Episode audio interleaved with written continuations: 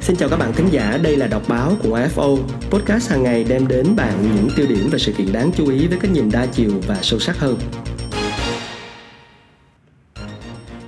Xin chào các bạn thính giả của Đọc Báo cùng a ép ô. Như vậy đã là một ngày đầu tuần rồi và chúng ta cũng đang quay trở lại cùng với cái nhịp hối hả thường nhật của công việc, của học hành và của nhiều những cái nỗi lo âu khác nữa.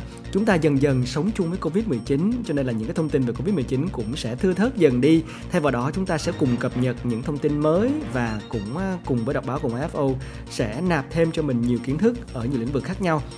Ngày hôm nay thì chúng tôi sẽ mang đến cho các bạn một câu chuyện về những hộp sách Tây đong đầy kỷ niệm. Đó chính là những hộp sách rất là quen thuộc. Và không ít người cảm thấy ngỡ ngàng khi phát hiện ra rằng thói quen tận dụng hộp bánh cũ để đựng kim chỉ tưởng như chỉ có ở Á Châu, hóa ra lại là một phần của một hiện tượng toàn cầu. Thói quen dùng hộp bằng bánh thiết đựng đồ may vá hay lấy hộp bơ chứa thực phẩm cho vào tủ lạnh của các bà các mẹ còn gợi cho con cháu biết bao kỷ niệm mỗi lần trông thấy chúng. Chúng ta sẽ cùng đến với bài viết của tác giả Phan Bảo đăng tải trên tờ Tuổi Trẻ cuối tuần với nhan đề những hộp sách đong đầy kỷ niệm. Theo The New York Times, sau khi ngành công nghiệp thực phẩm đóng gói của Mỹ nổi lên vào cuối thế kỷ mười chín vào thời kỳ đại suy thoái, từ năm một nghìn chín trăm hai mươi chín đến năm một nghìn chín trăm ba mươi ba, nhiều người đã tái sử dụng những hộp chứa sản phẩm để trữ đồ ăn và tiết kiệm tiền. Trên trang tin BuzzFeed, một người kể theo lời mẹ cô trong đề nghị thế chiến, mọi người được khuyến khích tái sử dụng các vật dụng. Lúc đó bánh quy thường được bán rời trong túi giấy, còn hộp thiết thì không phổ biến lắm. Mãi đến năm một nghìn chín trăm sáu mươi sáu, khi thương hiệu Royal Dansk sản xuất hộp thiết chất lượng cao để giữ cho những chiếc bánh quy bơ Đan Mạch của hãng luôn tươi ngon, người ta dần khám phá ra những ưu điểm tái sử dụng của chúng. Hồi tháng tám năm nay, nhà phê bình phim người Mexico Carlos Aguilar đăng lên Twitter bức ảnh gồm hai hộp thiết Royal Dansk màu xanh vương giả. Một hộp thì chứa đầy bánh quy bơ phủ đường trong giấy gói màu trắng, bên cạnh một hộp giống hệt như vậy nhưng chứa nào là nút với chỉ. Bức ảnh thứ nhất để là kế hoạch cho mùa thu này, còn bức thứ hai đề là biến chủng Delta. Có lẽ dự định ban đầu của Aguilar chỉ là chạy theo trào lưu ảnh chế vốn đang rất phổ biến lúc bấy giờ nhằm than vãn về ảnh hưởng của dịch covid mười chín. Bất ngờ thay, mẫu tweet của anh đã thu hút đến nửa triệu lượt thích và bảy mươi lăm nghìn retweet, nhưng vì một lý do không hề liên quan, nó tình cờ khơi dậy một kỷ niệm dường như rất phổ biến trong tuổi thơ của rất nhiều người. Cảm giác thất vọng, pha lẫn chút bất ngờ ngay giây phút mở hộp bánh quy tìm thức ăn vặt để rồi nhận ra trong đó chỉ toàn là đồ may vá. Là chủ nhân của bài tweet, chính Aguilar cũng rất bất ngờ. Điều mà tôi nghĩ là rất cá biệt và đặc trưng chỉ có người Mỹ Latin và người Mexico mới làm, hóa ra lại là một hiện tượng toàn cầu. Aguilar, ba mươi hai tuổi, hiện đang sinh sống tại Los Angeles, đã chia sẻ với tờ New York Times. Trong một bài đăng trên mạng xã hội Reddit khoảng ba năm trước thì một người dùng cũng sử dụng một ảnh chế tương tự.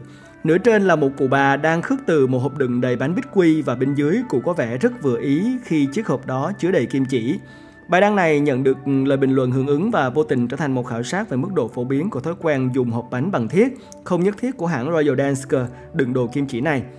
Tính tới thời điểm tác giả tổng kết lại, hầu khắp trên thế giới đều có thói quen này, chỉ trừ một số ngoại lệ bao gồm có Bhutan, Litva, Vatican, Luxembourg và quốc gia tại Phi Châu, một số quốc gia vùng Caribe và phần lớn các đảo quốc của vùng Thái Bình Dương. Những hộp bánh Royal Dansk chính là ví dụ điển hình cho việc bao bì sản phẩm đôi khi còn có tầm ảnh hưởng hơn cả nội dung. Bên cạnh ứng dụng phổ biến nhất là đựng kim chỉ, những hộp bánh này còn được tái sử dụng với mục đích đa dạng đến mức người ta thậm chí quên đi công năng ban đầu của chúng. Theo website của hãng, chiếc hộp thiết Royal Dansk có thể đóng mở thoải mái và tái sử dụng để lưu trữ đồ dùng nói chung. Thương hiệu này còn cho biết một số người đã dùng nó như một cái tô để đựng thực phẩm. Dù vậy, đại diện hãng cho biết họ không chú ý thiết kế hộp sản phẩm của mình cho mục đích tái sử dụng. Và đáng lưu ý, theo Colin Lu, một người dùng mạng xã hội Cora, trong số hầu hết các loại bánh quy ở trên thị trường, gần như chỉ có bánh quy bơ của Đan Mạch được bán trong hộp thiết.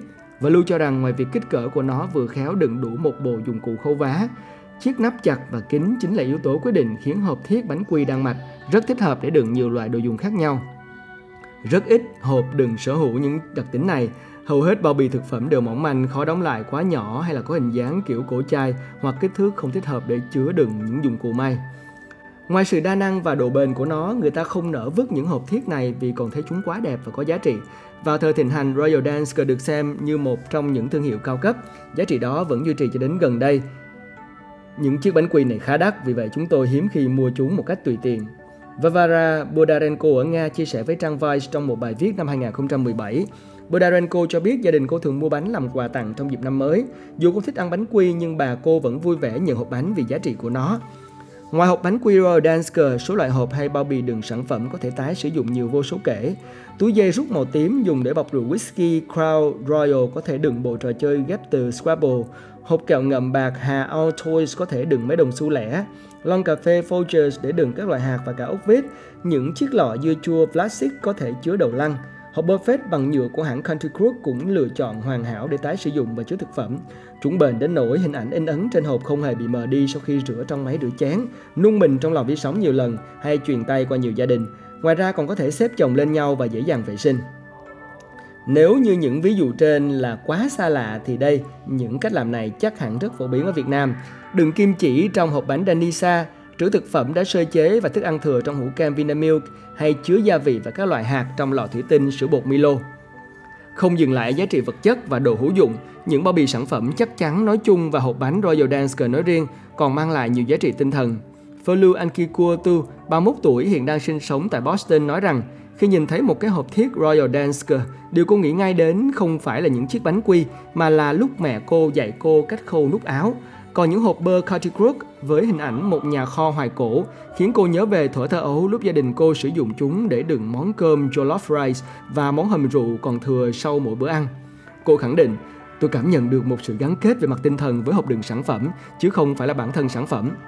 Christina Valle hiện sống ở Boston cho biết khi còn nhỏ thì mỗi lần uống nước chanh bằng chiếc ly tái sử dụng từ hũ thủy tinh đựng sốt mole, một loại sốt ớt Mexico hiệu Doña Maria mà bà cô truyền lại, thì cô cảm thấy mình như một người lớn. Nó trông giống như một chiếc ly cà phê sang trọng. Bà của cô mất cách đây ba năm, nhưng gia đình vẫn giữ những chiếc hũ đó. Cô cho biết dù không thể ăn sốt mole vì bị dị ứng với các loại hạt, hũ đựng sốt này vẫn gợi lại những ký ức hạnh phúc lúc người bà còn ở bên cô. Còn đối với Eric Rivera, ba mươi chín tuổi, chủ nhà hàng Addo ở Seattle, hộp Country Crock cũng gắn liền với tuổi thơ. Rivera chia sẻ mỗi khi nhìn thấy hộp Country Crock, anh không khỏi thắc mắc liệu trong hộp có chứa món ăn bí mật gì, bởi thời thơ ấu mẹ anh luôn dùng chúng để đựng sốt sofrito. Từ cảm xúc cá nhân khi mở nhà hàng năm hai không một tám, Rivera đã lên eBay và mua nhiều hộp bánh Royal Dansk để có thể kết hợp những kỷ niệm thời thơ ấu của mình vào trải nghiệm ăn uống của thực khách. Sau các món chính, anh thường đặt một hộp Royal Dansk trước mặt mỗi vị khách.